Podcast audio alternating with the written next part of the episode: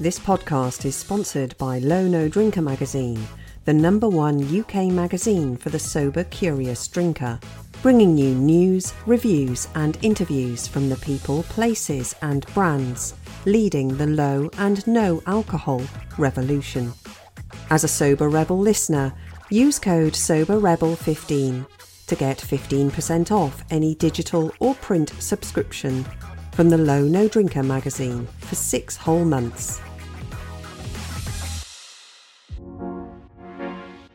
Hello, and welcome to this latest episode of the Sober Rebel podcast. I'm Louisa Evans, and today I've got the absolute pleasure of talking to Duncan about his sobriety and the wonders he's discovered after stopping drinking alcohol.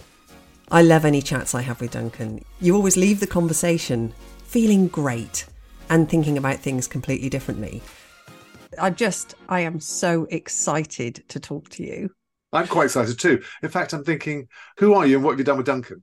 Because the old Duncan would have been petrified. I had a moment of being petrified before coming on. And then I thought, no, no, no, I don't do that anymore.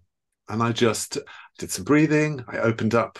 I have a picture in my head that I open up and I just thought, yeah, here I am. I'm enjoying being on your podcast.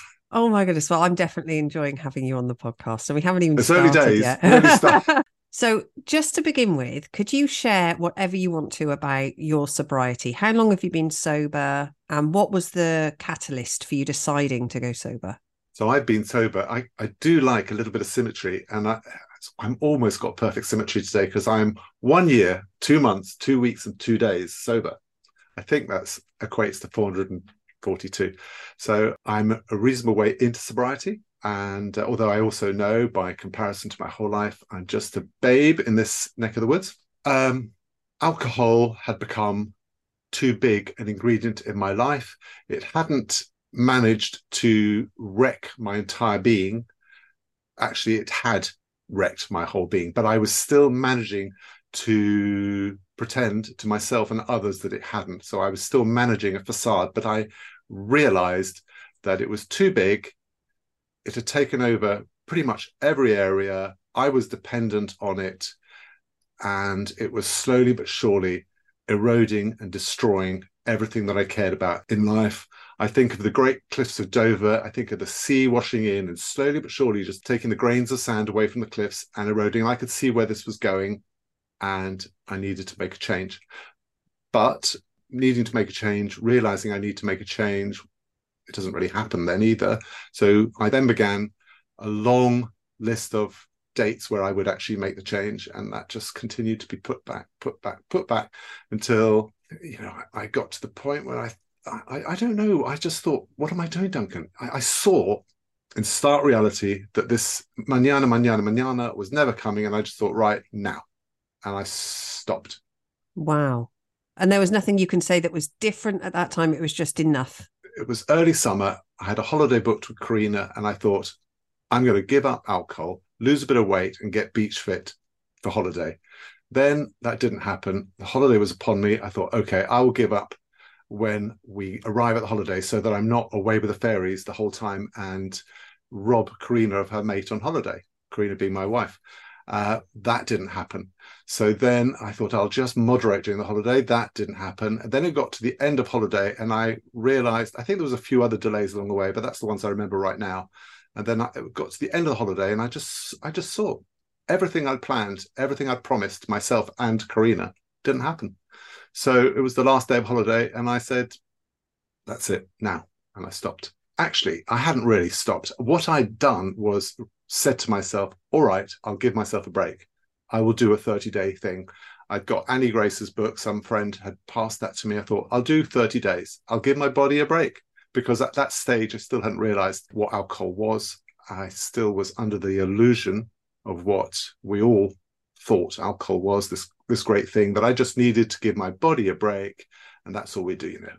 And so I started the 30 day thing, which, of course, as we all know, is uh, moved morphed into a much more beautiful, greater thing, which is uh, a life of sobriety. I will never go back to having a drink of alcohol. I will never do that. I'm not trying yeah. to convince myself. I'm just it's a state, a state of fact. Why would I? Yeah, that's where I am with it. And I think to begin with, when I started saying, I don't want to do that anymore, even Dale, because I know we've met, haven't we? And you've met my husband. Yeah. it wasn't really his idea to do this sobriety thing. It was definitely me that wanted to do it. And he just went, I'll do it with you. But he now is saying, I can't see why I'd want to drink again. Whereas he was always adamant that this was just a break. yeah. It's all about our view of things. So when we were in drink, we didn't see what life outside a drink was like. All we had was everything was sold by marketing, by media, by culture. So we do not see the amazingness of not drinking. We just are told that it would be shit. But now that we're in it, now we see both sides. And do you know why are we not told how fabulous sober life is? Maybe we are and we just don't have ears to listen. There's a lot of fear messaging around when it comes to not drinking. I know one of my fears was, well, what am I going to do? How am I going to cope? It's like you say, it's not until you actually get the other side and you're enjoying these things and it's different to begin with, but actually you think, no, this is better. Well, we often need to recalibrate, don't we? If we go on holiday to a very, very strange place, say India, for instance, which I've been to many times, adore India, but the first time I went there, it was a shock. You need to recalibrate. And then once you've recalibrated, you can really enjoy. Moving from drinking to not drinking is just a recalibration. It's different. There's a new culture. It just takes you a little while. Your body needs to deal with it. And you have to unlearn a whole load of lies that we've been sold that would have us tied into fear. Or oh, you aren't funny sober. You can't dance sober. You can't socialize sober. You aren't courageous enough sober you know, you're just boring sober. That's what all the media tells us all the time. And it's just not true. In fact, not only is it not true, it's the opposite of truth because, in actual fact, I'm funnier, I dance better, I'm more interesting, I'm everything more sober. Everything. What a surprise. Who knew? Yeah, because you went to that wedding, didn't you? You did an amazing like three. Was it was it a wedding or was it a birthday party? Been to a few things. I've been to everything now, but um, there was like a three day thing that you went to. Oh, yes. That was my friend's uh, 50th. That was a three day rave surrounded by every drug imaginable, really. Can't say the word. and um, and I watched them unpack the crates and crates and crates of alcohol. And I partied with Karina for three days non-stop with these crazy, beautiful people. They were all off their heads in pain the next day. I don't know how much of the party they can remember, Creed and I, we were right in the middle of it, middle of it all, but we obviously weren't in pain the next day, and we can remember it all. It was great fun. Yeah, it I'm the sure opposite. they all thought we were off our heads too, but we were, but just not using external drugs, using the music, using fun, happiness, using people, you know, just using the situation to That's vibe amazing. off. And Karina, she she doesn't drink either, does she? No, she gave up same day as me, but she was never a drinker. She would have a drink because I put it on the table, but she didn't have to go through any kind of withdrawal or anything like that, or particularly reculture her mind. She never really had that issue like I did. Oh, bless. Well, we both got that in yeah. common, haven't we? With yeah, our yeah, we have. partners. Yeah, yeah. and Dale's you know, a great one. Not everybody has that, and I really do feel for people that are doing it on their own. Karina being there, it's supportive, and I can be so grateful to her for her attitude to me. So let's start to talk then about your three things that you've noticed, three areas of your life that you've noticed have improved in sobriety. What's your first one? Oh, does that? That's, you've got that voice of Desert Island Discs. Oh, I practiced. Uh, my first disc. so I found this list tricky because there's a long there's a long list of things I could choose from, and I'm not even sure I got the question right, but I picked three things that I notice as different. Yeah, that I right. really, really am pleased about. And the first one is an unlikely one meditation. I'm going to pick meditation. It's something that's in my life now um, quite a lot, and I'm looking to build on it. I'm, I've been staggered by what it's brought to my life. I had pigeonholed meditation as some stupid, ridiculous old hippie bollocks thing that only fools did uh, when they were off their head on drugs. What I didn't realize was that meditation was not that at all. It's, it's got a huge scientific basis for it, and it's a brilliant tool for managing my mind, managing my thoughts, which need managing, need bridling. I think that a lot of my problems in life, not just sobriety, Louisa, but a lot of my problems in life is that my thoughts have managed me, and my thoughts, well meaning as they are, are all super defensive and all about survival and and they like to think about every potential eventuality and and then try and troubleshoot it. And my thoughts think the best way of keeping me safe is to imagine every terrible thing that could possibly happen which really just frightens the fuck out of me and I collapse under the pressure and weight of all these fears and whatnot. So my thoughts have run amok in my head for far too long. And meditation is a brilliant technical little device that I can use to bridle my thoughts and manage my thoughts. I manage my thoughts. And therein lies such fruit, such joy, such peace, such ability to make better decisions, to be happier in my own skin. Everything gets augmented if I manage my thoughts. And meditation, I've found, is a route in to doing that. So I would so definitely have it as one of my list of three. Um, so I have. There it is. meditation. I would say I was very similar to you in my younger years in that I looked at meditation and I thought, oh, roll my eyes and really yeah. didn't didn't want to know. And like you say, it's got it's got a lot of scientific background. And so when I trained in what I do with even with the cognitive behavioral therapy side of things, but certainly the hypnosis, there was a large part of it was about learning how to observe your thoughts and not get absorbed by them. And I thought to myself, God, they should teach this at schools. They so should. So, how do you meditate? What's your meditation like? I started with various apps. So I, I really like um, Sam Harris's Waking Up app, and he's got an introductory course which I still haven't finished. So guided meditations. His are focusing on the on breathing to begin with. You know, because breathing draws you into a present, which is my second thing on the list. So let's not get me going there too soon. Breathing centers me. This understanding that I have consciousness and that things that might distract me are just appearing in consciousness. I've got a book at the moment that I'm doing an eight week mindfulness course. So I'm just following what the book says. It's got some online guided meditations, which again focus on breathing or they focus on blessing myself or blessing others, or it can be sound focus.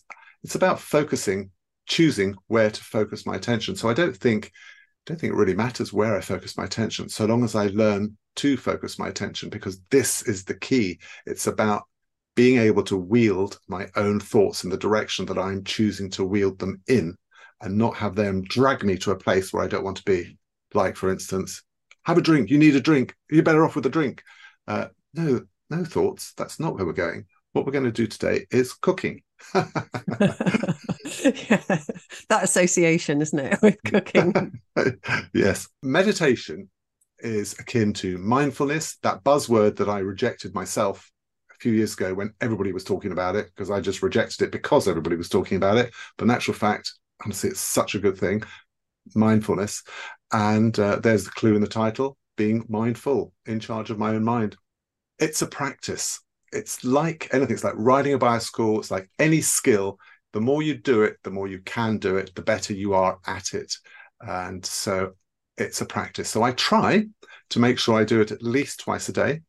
I don't manage it actually, but I try for twice a day. I definitely manage it once a day. I probably manage 50 minutes a day, which I think is huge. That's and massive. Yeah. But what an achievement. The thing this book points out, which is so true, is you say to yourself, Oh, I haven't got 50 minutes in my day. But you do, because there's another economy that or an exchange rate that comes into play.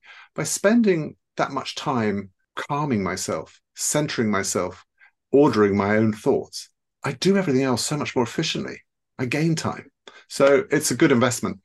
When I was making notes for you, I had to think those three things. I wrote three things down next to meditation. I wrote down truth revealed. I think I think that comes. I wrote down touching the void. And I really think there's something in that. When I meditate, I feel I'm touching the void. There is something greater than me there's certainly something greater than my thoughts, but there's something greater and bigger than me that I seem to get my fingertips to in meditation too.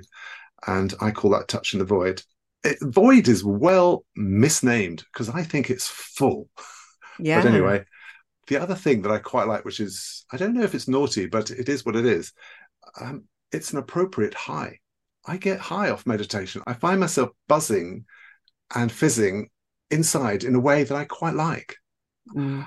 And I realized that I no longer like substance highs. I got a hit of some brandy by mistake at Christmas last year. I really detested the feeling, which was interesting. I really hated the feeling. I now know I don't like that feeling. But in meditation, I get that buzzy little fizzy thing. And I think to myself, oh, this is interesting. This is like, this is just, this is probably everything I looked for previously when I wanted to get off my head, but without any of the detritus attached. Yeah, just to explain um, for anybody listening that that you say that accidental hit of brandy that was from a Christmas pudding, wasn't it? It was. It was. I, I was deep in conversation. Somebody put a bowl of pudding in front of me, and they'd set fire to the brandy, but it hadn't really worked. And I put a mouthful in my mouth, and I was chewing. And I was, and I was still sort of in this conversation, and suddenly my body just went into warning, warning, you know, drugs on board. It was like, what the hell is going on? And I, I was quite alarmed. And I realized I, I, felt it buzz from my toes all the way through my head, my ears, my eyes, everything. I just felt it. And I hadn't had anything like that for so long that it was a shock. And I realized I didn't like it. I didn't, I don't want that.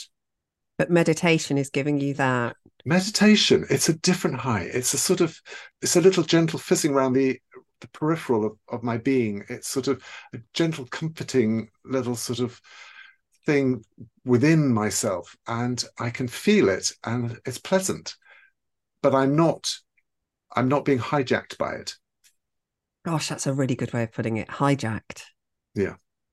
Yeah, I was reading a bit of Eckhart this morning. Um, I was obviously, I was trying to prop the computer up here. I picked up Eckhart to do it, and I thought, actually, I'm not going to use that as a prop.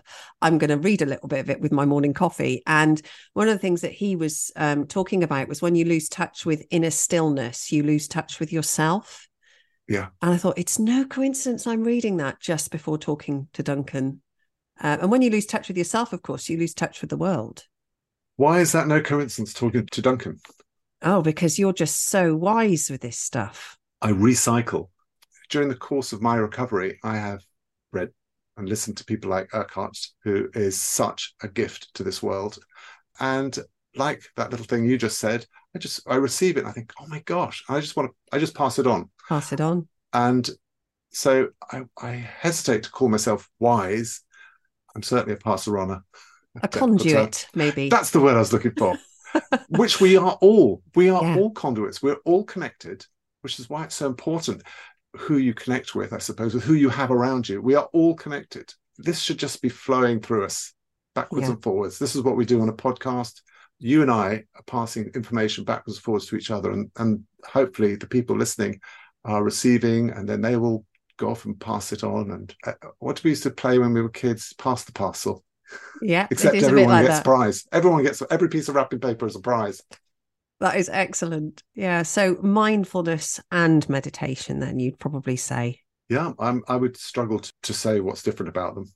To be yeah, honest, actually, very... maybe meditation is the route into mindfulness. Maybe, and yeah. mindfulness is a very, very good practice to be in. Meditation is how you do it, maybe, and uh, one of the ways you do it. I think the definition of mindfulness that I studied um, in college was it was rather a strange thing to study in college, but it was really cool.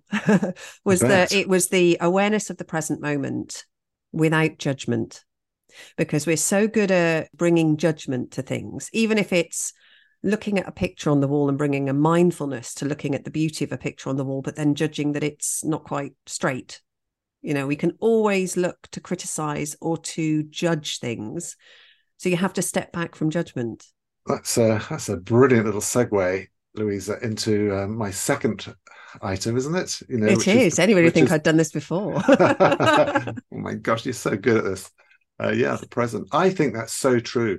I think judgment. Now, where does judgment come from? judgment is our thoughts again. We don't want to throw our thoughts out because they're very, very useful. So our thinking ability is a nifty bit of kit.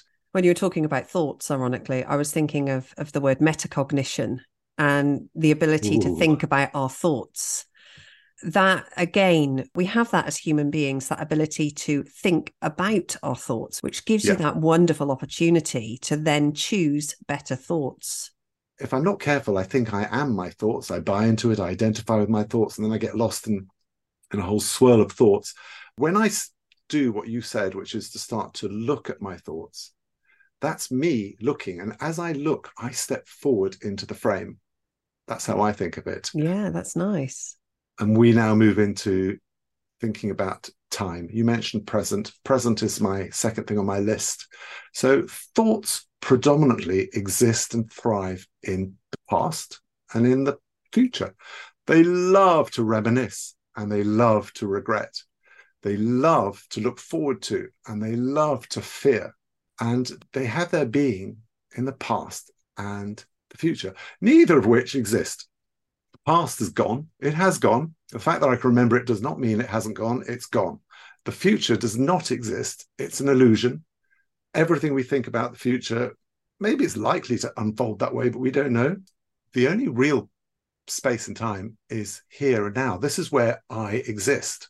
I become present as in I am here, and I become present as in time, as in this is the only moment that really exists.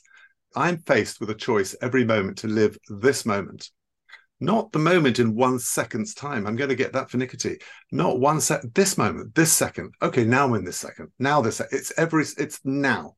I don't know if that sounds like a load of hocus pocus. I've read and thought about this for so long that now I know what I think and, and talk about when I talk about this. But somebody not hearing this for the first or hearing this for the first time might might think it's all a bit hocus pocus. But when you arrive in the present, it's like awakening. If you are caught up in the regrets of yesterday, or the delights of your youth you, and you and you live there you're asleep you, you know you will miss what's happening in the present moment because you're away with the fairies there same thing if you spend too much time worrying about tomorrow that meeting or will kids pass their exams you know how will i tell the husband i just smashed the car up if you spend too much time fearing the future again you're missing what actually is happening in the moment and again the, when you become present to the moment that's here at hand you're awake. I'm trying very hard to live my life this way. And I find I wake numerous times a day, like hundreds of times a day, because my mind, I will float off with my thoughts. But the more I draw myself back to the present moment, the more I do it, the more. And every time I arrive here in the present moment, like now, I'll go, I'm awake and I, I love it.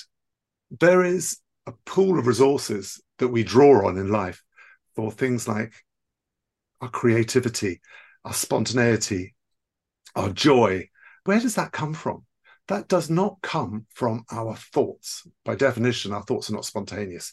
Where does our creativity, our love, our joy, our spontaneity come from? It comes from us. Mm. We only exist in the present. So if you want to get creative and joyous and peaceful, you need to come to the present. That's where you will find you and that is where all of those things will just naturally flood out into your world. Let me ask you then, because you you are obviously incredibly well read and you're you're a deep thinker, which I love. I'm um, I'm a deep thinker, but I'm not incredibly well read. Well, just, you sound it. You really yeah, good, do. Good, you, you good. obviously absorb. Maybe you're channeling. Yeah, it really does resonate. And I was just thinking then, as you were talking, first of all, about when I play the piano, or I'm playing a musical instrument, and you were talking about creativity and being in that moment and how if I was thinking of what I was going to do next Tuesday, I wouldn't be able to play the piano the way that I can, or I wouldn't be able to channel that that moment. So that idea of that presentness, that mindfulness in in the present moment, and expanding that bandwidth. Somebody once Ooh, explained nice. it to me. So, like, you've got your mm-hmm. past, you've got your future. And for most people, their bandwidth on the present moment is quite narrow. And what you're looking to do by keeping very present, keep practicing that, is expand that bandwidth so that it's wider and that mm, the, like the past that. and the present are being pushed more out into the periphery. It's still there. Like you say, you can't push your thoughts away. Even thinking that you don't want to think is a thought. So you can't stop thinking. You're always going to have thoughts. But when you're in that creative moment of art or reading, or it's not possible to entertain anything but that present moment, is it? There are so many different ways into the present. And like you just beautifully described, when you give your attention to something that is in the present, like you playing a piano, like you fixing a boiler, like you doing the washing up, like you painting, like you dancing, if you give your attention to something that is in the present, you will be in the present with it. Yeah. So as a drinker, then this is this is what fascinates me because you're obviously so attuned and aware. Is it literally since you've gone sober that you've opened your eyes and, and sort of looked at this sort of thing, or have you always had it within you? Well, so to answer your question fairly, this is since I've been sober. But I would argue it was always in me, just as it's in you and it's in all of us, because we all have that inner self, which personally I think is eternal, the divine, the infinite, the void, you know, it's there. That is who we operate out of. That's where our creativity comes from. It was always there, but it was covered. So I never read anything. I couldn't read anything. You know, by the second paragraph, I'd fallen asleep if I tried to read anything. Or squint out of one eye. I used to do at night, trying to pretend yeah. I was reading, read one par- one sentence over and over and over, and it still wouldn't go in. So when I was drinking, my focus of attention was always about getting the next drink. That's where I'd got to. I would indulge in life, but only to the ends of either getting my next drink or being perceived as not getting my next drink. Just, you know, if I was working hard on my client stuff, it would be to justify a drink. If I was cooking, it would be I can have a drink. If I was going on a walk, it would be to a pub. If I was going up a mountain, it would be how great will that drink be when I come back off the mountain? That's where my oh, and then of course you remember, oh, gosh, this is such horrible memories, but it's always about auditing. Have I got enough drink? Uh, no, I haven't. I probably don't. I need to pick up some. Where can I pick up? Where can I hide it so that it won't look like I've got so much drink? Where can I hide it so that somebody else won't drink my drink? It's just that's where my thoughts were before.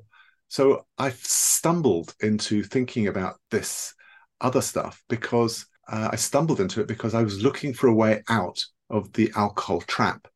And through finding dynamics that helped me step away from alcohol, I stumbled across these truths. In fact, um, yeah, truth revealed. Like I said in meditation, you know, the world is so much more wonderful, so much more intricate, so much more fabulous than I realized. And when you see it, you know, it's a, it's a breadcrumb trail that is you can't help but follow. Yeah, that inner knowing, that inner awareness that you have has led you. Really, alcohol was in fact, isn't isn't it that um, alcohol's derived from the Arabic word alcohol? Is it? Which Ooh, means do tell. it means body eating spirit. No way. Yeah. Um, and so and there are some there's all sorts of different cultures that think about alcohol differently. But it, it's sort of there, there are beliefs that it opens up your body to be invaded by demons in some cultures. I find it so fascinating that your spirit, your awareness, your inner soul, I think we need to nurture and listen to. And for years, I was drinking. I didn't want to listen to my thoughts. I didn't certainly didn't want to listen to my soul. I didn't want to know. And now it's that awareness and that opening up of enjoying the still moments, which, as I say, it is hard for me. I'm actually going through ADHD assessment at the moment, and I'm not doing that for any other reason, just more understanding of how my mind works, because sometimes it won't switch off. Even with all the techniques and tools that I know, I still struggle to get it to still and to bring it back to the present moment. So, all of these things I'm learning have come from partly my work, but also from sobriety, because you've got no excuse, you've got no numbing device you have to be present. So, how do you reach for stillness? What does that look like? What's your because uh, I want to know about. I don't have ADHD. I don't think mm. so. I I'm interested in that. So let's imagine you're on a desert island, just you and your brain. What would you do to try and still and find stillness? So the first thing that comes to mind would be to use a little technique, the five, four, three, two, one technique, where it's a mindfulness technique. And I use that a lot when I need to calm or when I need to get out of my head. And that's noticing five things that you can see and just speaking them out loud or just saying them in your head. Oh, look at that beautiful view. Look at the blue sky, that dappled cloud. And I'd notice the things that I was seeing. Then I'd pick up on and use my hearing, notice the things I was hearing, four things I'd be hearing, three things I could touch, two things I could smell, and one thing I could taste. Even if that's just I've not eaten anything, I can't taste anything, or if it's the coffee I've had this morning. And does that work for you? It, yeah, it does actually. How long can you stay there? I would say about 10 minutes. So once I'm actually starting to, because I accept that my mind will never stop. My mind will always want to go off and wander. It's like an excitable puppy, is the way I, I sort of look at it. And it likes to run off and play. And I have to let it do that regularly. Otherwise, it goes mad. But equally, I need to train it to sit and stay every now and again and to come back and to heel and to just be quiet. And then it can go off and play. Even in moments where I've got Charlotte around, I can literally go, right, I've got my coffee now. I'm just going to have a moment and just do my five, four, three, two, one. Or I'm just going to have a moment, even without using that structure, of just noticing all my senses, hearing the clock ticking, feeling the stillness, noticing that stillness. Because that's when we connect to the stillness within, isn't it? Yeah, that's when I think the stillness within connects with the stillness without, and we something uh, special happens at that point. I tend to think that the real us and our thoughts can't coexist in the same place. So the moment we pitch up, your five, four, three, two, one is another brilliant technique. I'm going to use it myself to draw us into the present because the moment you are present, your thoughts are not. I, so I slightly have an issue with the metaphor of the puppy down by your feet going heel because the puppy's not there. Yeah. The moment we're there, puppy doesn't exist. The thoughts are off. Yeah, they, they they they can't muscle in on the stage while we are occupying it. Yeah, so maybe I send the puppy off for a its dinner or something. well, puppy, you're you're out of here. You're you're history, puppy. the big dog's back in town. oh, that is brilliant. Do you know that the being present thing, I would say, has been one of my biggest benefits. We went to bonfire night the other night, and it was just amazing because, firstly, I don't think I'd have done it. I really don't think we'd have gone out of an evening. We wouldn't have traveled to a nearby town because we wouldn't have wanted to drive. And I would have either been itching to get to the pub or we'd have just come from the pub. So I wouldn't have been present for it. And I was present for everything, even the fact it was freezing. I was present for it and it was lovely. And it's Charlotte's first experience of big fireworks. So Fantastic. why wouldn't I want to be absolutely present for that? And my my goddaughter actually has just messaged me overnight, and I did ask permission to share this because I knew what you were going to talk about with the present moment. Okay. And um, she's currently in Bali, and she said she had a couple of drinks in the first week in Bali. She's actually there for six weeks. Lucky sod. But since then, she hasn't touched alcohol at all. Now, she's not a big drinker at all. She's very health conscious. But what she's noticed is that she hasn't missed it. And they, they went on a boat trip the other day and there were people there doing shots on the boat at 11 in the morning. And she just thought, no, it's beautiful. I want to be in this moment. The view, the sea, the sun, you know, it's just stunning. And with that's, her friends. That's madness, isn't it? You're there in that setting and some part of your brain says, oh, do you know, it'd be much better to pour this liquid down your throat that you don't even really like the taste of. Yeah. Really, than enjoy the dolphins, that beautiful blue water, the waves, the sea, the sun. You know, it's so mad. It's some cracking marketing, isn't it? When you think about it, you know, how have we fallen for it for so long? How have we fought? Well, that's a whole podcast in itself. I think it is actually. I might but, have to get you back on. but high five to your goddaughter. Well done, her. Yeah, she's amazing. She really is amazing. And she actually said, which made me feel really good, she said, I was thinking of you and your journey. Yeah. because she's been following the sober account. And so even those moderate drinkers, we are touching. So Yeah. it's we're doing a good thing Well, spreading the in my- word. In my household now, there are no drinkers left. So Karina stopped. My middle son never really drank. There's I've got my almost son Nico. He stopped drinking almost a year ago, actually over a year ago. Grace start, stopped um, about a month ago. So you know, it's it's mushrooming mushrooming out. People see there's a new message in town, There and is. uh, and the evidence is clear for everyone to see. It's, There it's is. a good it's a good thing. It is. It is. So that was being present.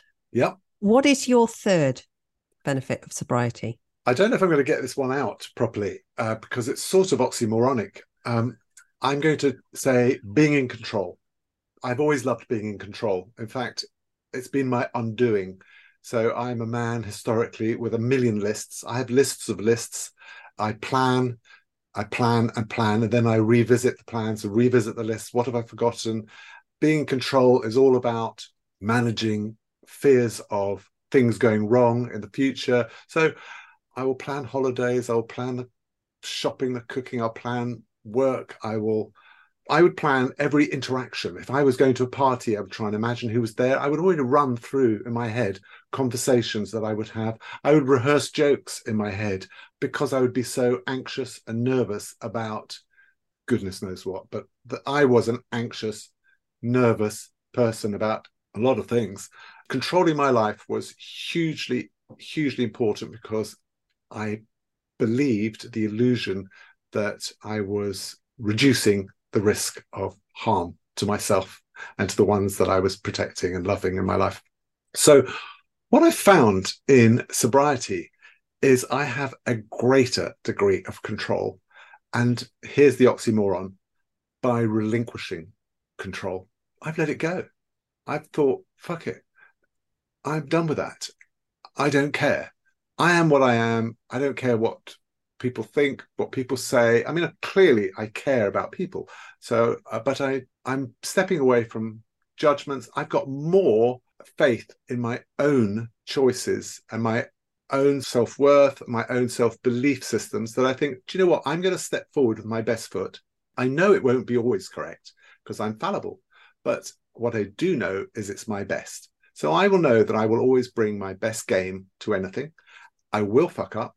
I will look stupid at times, and that's all right. I don't mind what people think because I've done my best and that's all I can bring. So I've managed to drop the control. And as a result, I can't quite fathom why this is so, but I feel so much more in control.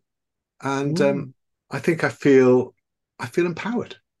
I feel equipped. I think when you are managing fear and anxiety, I think those are quite negative energies. I don't like to sound like I'm talking negative energies, man, but you know, I think they are negative energies. And I think what you put out comes back at you.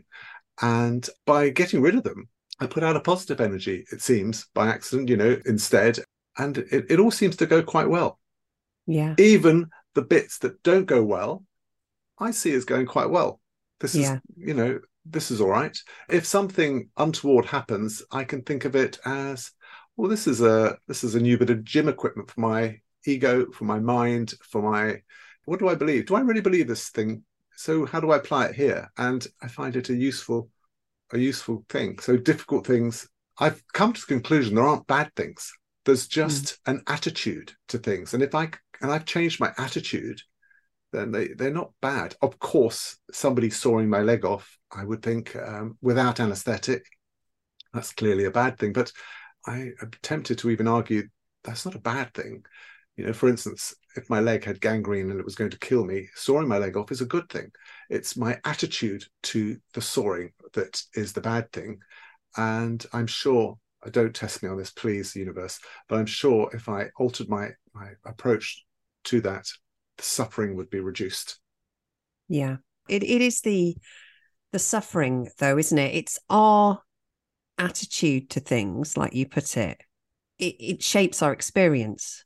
And Yeah, I would totally agree with you. I, I think over, like I talk about my my depressed decade in my twenties, and woe is me, and isn't everything terrible? And you know, I was just oh, oh, there was always a problem. Why was everything happening to me? It, life was so unfair.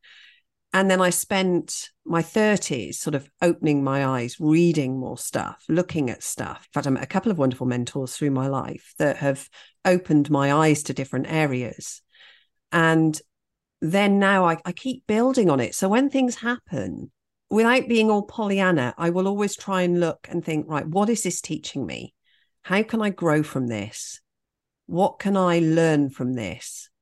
You know, without being, as I say, completely Pollyanna and unrealistic. And it's not that everything happens for a reason, it's that everything can teach you something and grow you.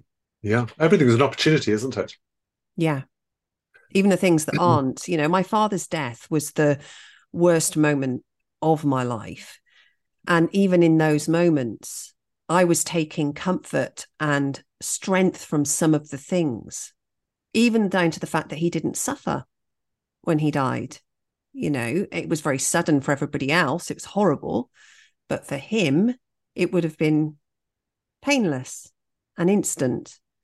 So it's it's about it's not being, as I say, it's not having that false positivity because these bad things are awful, but it's just trying to find something in there.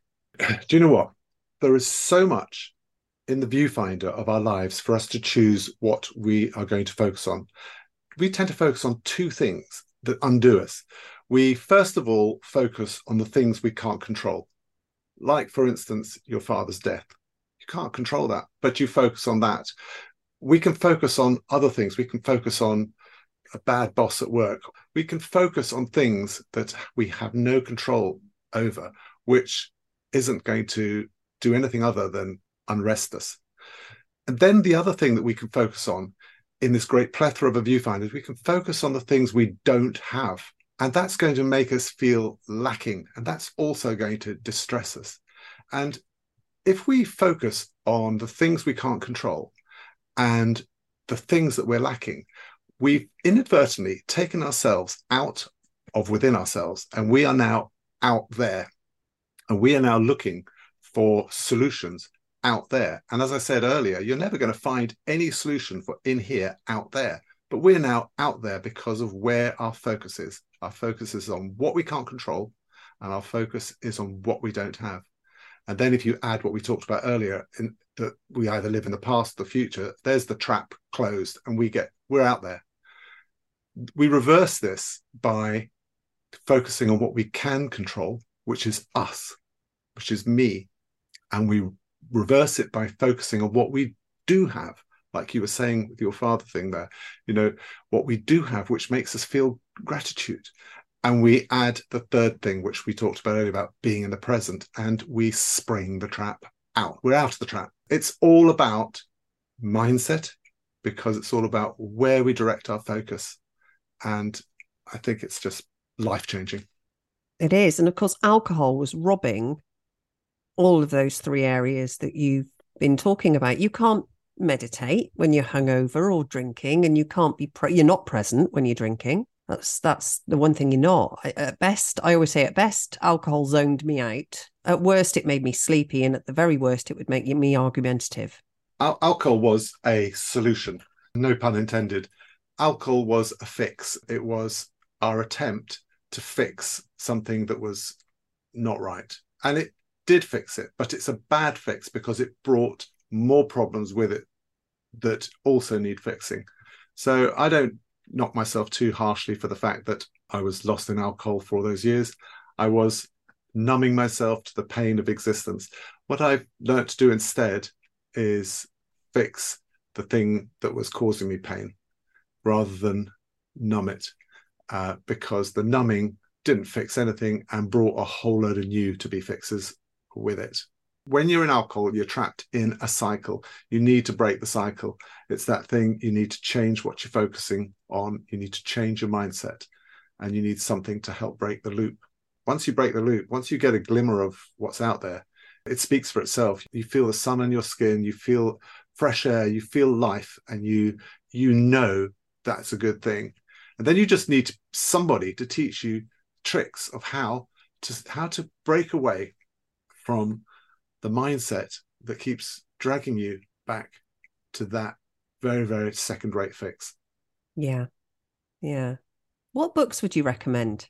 Or what things would you recommend people to read about if they're on this alcohol journey? Because i think we all do like the Quitlit i don't know if you did the Quitlit stuff but i did loads of Quitlit and then yes, you've got loads of time and you've got all this presence and focus.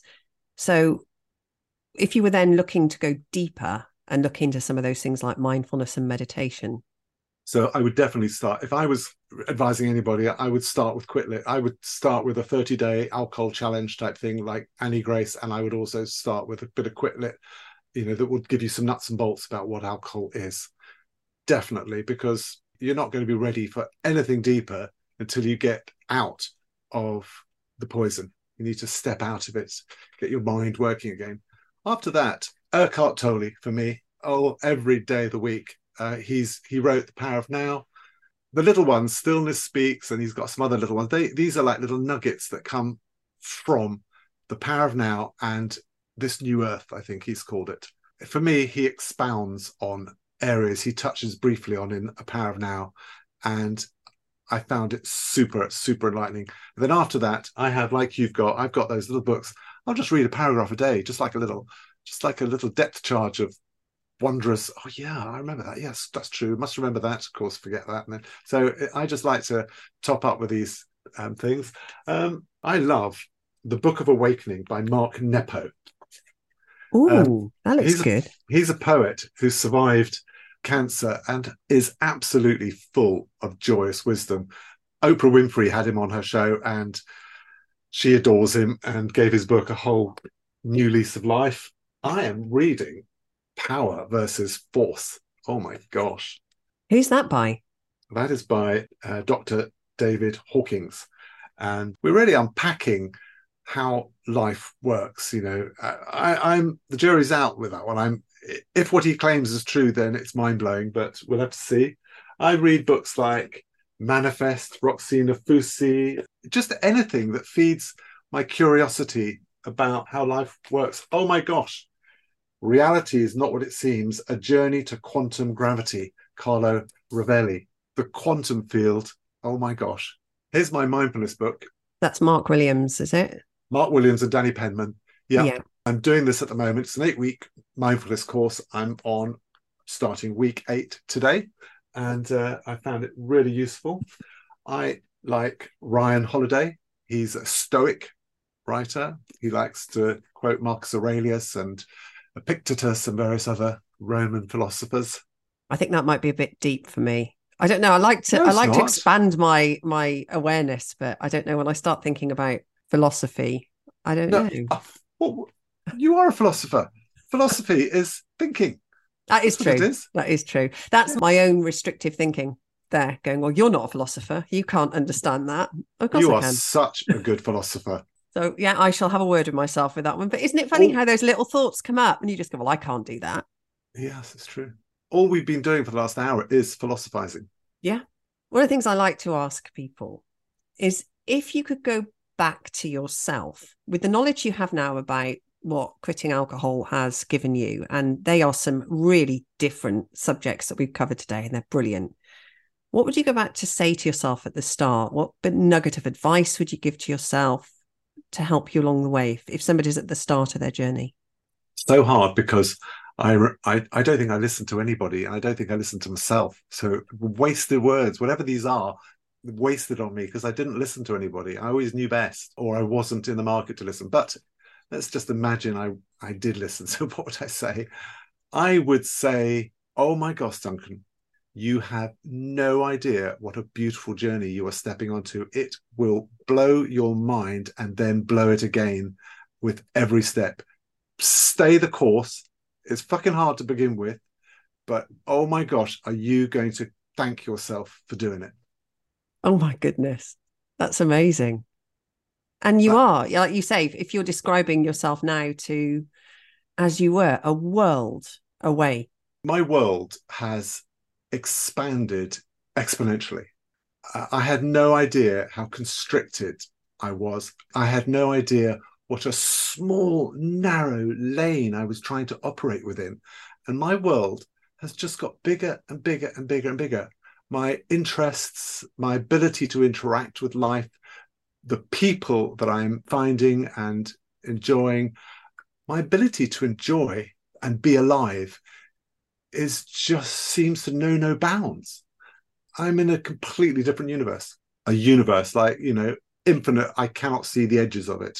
And I can't see that the graph is changing direction yet. It just seems to just continue to to get bigger. I think actually one thing that reminds me that we didn't say earlier, but I would like to add into all this is I am doing less and being more. I think that really sums it up. It's about being, not about doing. I am a doer by nature. I will do, do, do, do, do. And I still do, that's fine. But I do now as a secondary thing. I am all about being. I'm all about being. That's where peace is. That's where life is. That's where all the infinite resources at our fingertips are in being, because I don't have to try to be amazing. I don't have to try to be creative. I don't have to try to be loving. I don't have to try to be joyous and peaceful. I am those things. And I find them by stopping doing and being. Then I can do on the side. I can cook, I can shop, I can mend, I can, you know, drive, I can do stuff. Yeah, I'm a human being. Powerful. Yeah, you are a human being. And actually, you must have read my mind because when I was thinking about talking to you today, I've got notes here. And one of the things I've written down was, I'm a doer. And I'm working on that in sobriety. Yeah, nice one. So be a human being. Be a human being. Yeah. It's all right to do, but we have to remember that our doing, those are roles that are secondary roles. There's nothing wrong with them. In fact, there's everything good with them but they're secondary. And the moment they get top billing, that's where it goes wrong. First be, then do. If you do first, you'll never be. Yeah. But it it's so true. It's so true. And I had heard that a few years ago about the human being and be more. And it meant nothing to me because I was drinking every evening. I wasn't being, I was drinking. I was a human drinking. I was literally that's that was my focus. Like you say, it was either thinking about have we got enough in? Do I need to go to the shop? Are we going to run out? Then do I want to drink? Don't I want to drink? How much am I going to drink? Am I going to be okay for tomorrow? Do I need to stop now? Because I was a very restrictive drinker. I would always make sure that I was okay the next day. I was always rules, rules, rules, restriction, overthinking, control, planning. Yes, you have that freedom. It's amazing that you say about the being in control as a worrier, fellow worrier, I was just like that. I wanted to control my world. I wanted to control my drinking. And the end result was that I wasn't controlling it. You know, I mean, it's illusion. You can't control anything. You certainly can't control alcohol. But for me, it was exhausting trying to control the uncontrollable. Exhausting. Exhausting. Control is all about fear. The moment you surrender to whatever you're frightened of, fear disappears and you no longer need to control it and freedom comes. Were you scared of stopping drinking? Terrified. Yes. I mean, it's. I, I, I was couldn't imagine it. Mm. That's what stopped me. I think for years. I couldn't imagine it, but I had other history to refer to. I think I remember stopping smoking drugs, and I I couldn't think of even watching television without being stoned it was just an impossibility. And then I discovered actually I said I can. and I remembered that from then. Yeah. I was scared. I couldn't imagine life without alcohol. I had everybody around me confirming all my fears that it wasn't possible. It was never going to end well. And of course, that's a scary thought, exacerbated by alcohol itself, because alcohol makes one more anxious uh, by flooding our system with stress hormones and things. So, yeah, it's a terrifying thing. Yeah. But, but the best thing, isn't it? It's when you go past that fear. I remember that that morning, enough was enough morning. I was so scared. And I said to myself, I'll do 30 days like you did. Yeah. And so that would be a good piece of advice, really, is if you don't commit to anything other than 30 days, just see uh, how yeah. you go. That's what I would say. Fear is it's all about the future, and the future is an illusion. We all know if you face fears in all the movies, you know, you the weakling stands up to the bully in the playground, you know, faces his fears. it, it never goes badly. We might get punched, but the end result is it goes well. Facing your fears isn't a bad thing. No. I'm sure somebody out there can come up with a very good exception. There's an exception to all rules, of course, but generally speaking, face your fears. Ah, I am. I, I cannot believe the hypocrisy that's coming out of my mouth because I've spent my whole life avoiding my fears, but I'm learning now to face them, and I'm I'm I'm getting better at it. That's a brilliant note to end on as well. Just face your fears, and if you're contemplating, if somebody's sober curious, go for it. You might surprise yourself. There is a, a heck of a world the other side of being a drinker that I like to think we're going some way to promoting the sober world you know what? I'll put my name to that one, Louisa. So Let's will. see what we can do. Let's bang the drum. well, thank you so much for your time and your wisdom. It's been um, an absolute delight. Louisa, right back at you. You are a joy to talk to. Thank you so much for having me on your beautiful podcast. Thank you for making me feel like a celebrity. You know, that I, I'm coming on Louisa's podcast. Wow, you know, They'll be. I'm looking outside my window. Are they queuing for my autograph yet? I think they no. should be. I've sent them round. and I hope and pray that something we said will be a lifeline Uh, or an encouragement to somebody else out there treading the same path. If you'd like to find out more about my own path to sobriety and how I did it, you can now get my book, Becoming a Sober Rebel, available as an audiobook as well on Amazon and on Audible. In it, I've combined my knowledge as a cognitive behavioural therapist and also as someone, even despite doing that job, who struggled to get sobriety to stick in the first place. How I overcame my own mindset and own beliefs about alcohol to strengthen and motivate me. I needed to make the necessary mindset shifts that changed everything. And so in the book, I reflect on where my attitude to alcohol started and I work out why I found it so hard to walk away from it in the first instance, why I was sabotaging my own success, and also why wasn't I using the tools from my professional life that I knew would have worked. I speak about tools to help you calm your mind naturally, how to deal with sober emotions, how to lift your mood if you're feeling low. I help you with any anxious feelings, we talk about the think, feel, act cycle and how we can use that in habit change. And so it's packed full of tools and techniques for dealing with everything from anxiety, panic attacks, and low mood through to helping you with cravings. Thank you to everybody who's left comments, messages, and reviews on the book and on this podcast. I can't quite believe how many people it's reaching. So thank you so much. And thank you for listening. I'll catch you next time.